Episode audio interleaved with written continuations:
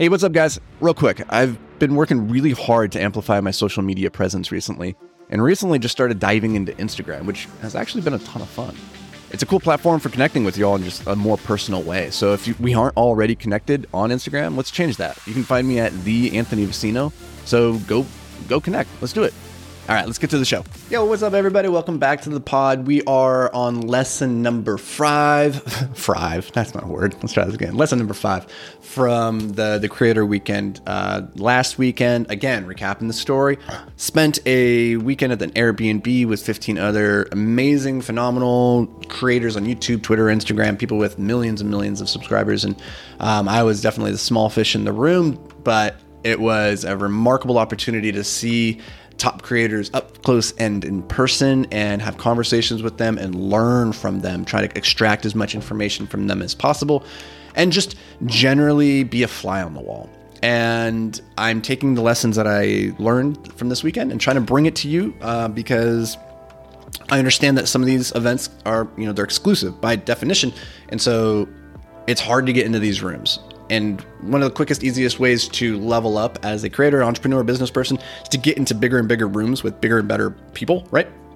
In the beginning, you you don't have access and so you have to go to local meetups and free events and then as you start you know making more money you can start paying to go to masterminds and more conferences and get around bigger bigger bigger people then you can start paying for coaches and access and then as you start to climb the ladder, then you start getting invited to bigger, bigger opportunities. But it's a long road, it's hard, and I recognize that. And so I want to be cognizant that where I was five years ago, or even two years ago, like looking at these types of creators and wondering, like, how do they operate? What's it look like behind the scenes? Like, how are they in reality versus what I see on the social medias? And so this uh, this series of um, 10 episodes is my attempt to bring some of that information to you guys and and, and share some of the, the most impactful lessons that I took away from this weekend. So we're on lesson number five out of 10.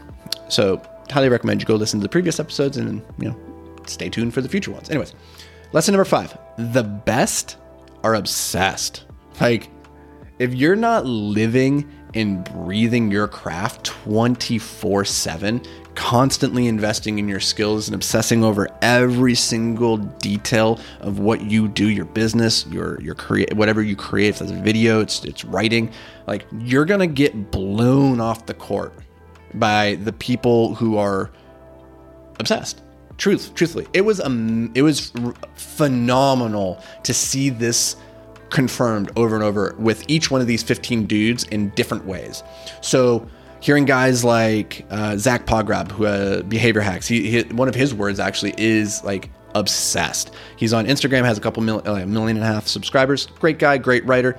It's all he thinks about. All he thinks about is writing and sharing his ideas and his thoughts with his with his audience.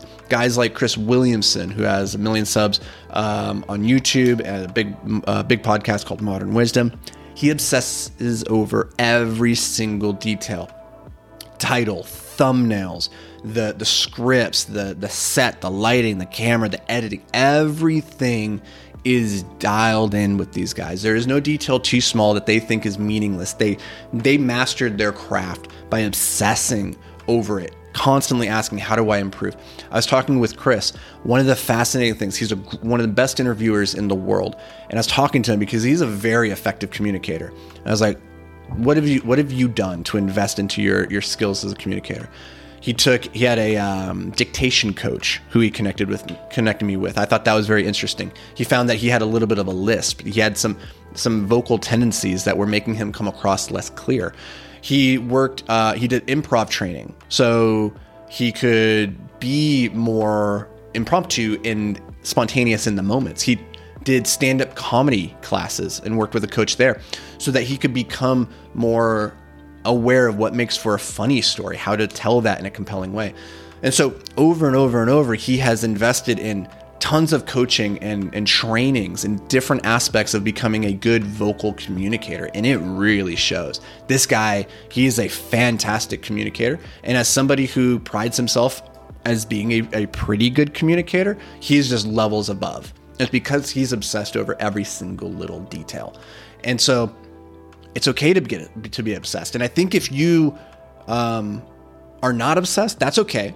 I think obsession can come through competency. So in the beginning, if you're just starting off on your journey, you're not very good at the thing yet, and it doesn't feel good to do things that we're not good at, right? That sh- that seems pretty obvious to say, but in reality, the things that we tend to enjoy are the things that we have a high degree of competency in.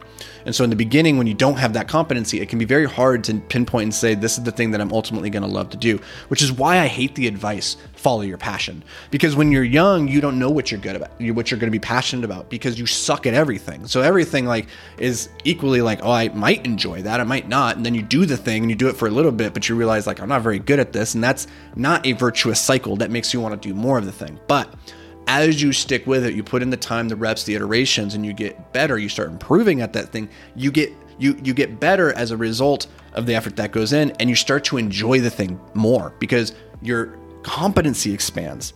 And so competency in a lot of ways breeds this passion that people will tell you to go and, and pursue. And so first is get really good at things. And in the beginning, when you're young, you don't know what that is. So you got to try to do a lot of things. Anyways, these guys, they figured out what they could be really good at. And then they got great at it. And then they became in love with it and it became passion for them. And then they became obsessed. And I think that's kind of the the snowball that you uh, sequence of, of events that you have to follow if you want to be one of the best in the world at what you do. So that was one of the coolest things just to see like these guys who are at the very very top even though they they are operating at a level so far beyond most mortals like us they and they could just phone it in and do the basics they don't they they do everything to the best of their ability every single time and I think that's what makes Michael Jordan the best, Tiger Woods the best. Every time they step out onto the court, into the battlefield of choice, they do they execute everything perfectly, flawlessly. They don't cut corners, even though that they know that them at 80% is still better than 99% of the people out there. It's never good enough for them. They have to play at 99% or 100% because at that level, they know there is nobody in the world that can beat them. So that's the takeaway for today. That is lesson number five in this series. Come back tomorrow for number six.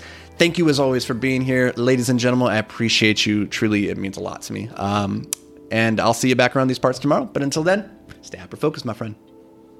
Hey guys, I love, love, love that you're listening to the podcast. I truly hope it's bringing you just a ton of value. But if you ever wanted to check out the video version of these podcasts, then you should head over to YouTube. You know, they're going to have more effects, more visual stuff like that. And that, that can help the message sometimes just hit a little bit different and, you know, reinforce the, the lesson in a better way. So you can check that out. It's completely free. Go over to YouTube, search for Anthony Vicino, it'll pop up. And if that's not what you're into, then cool. Just enjoy the show and let's get to it.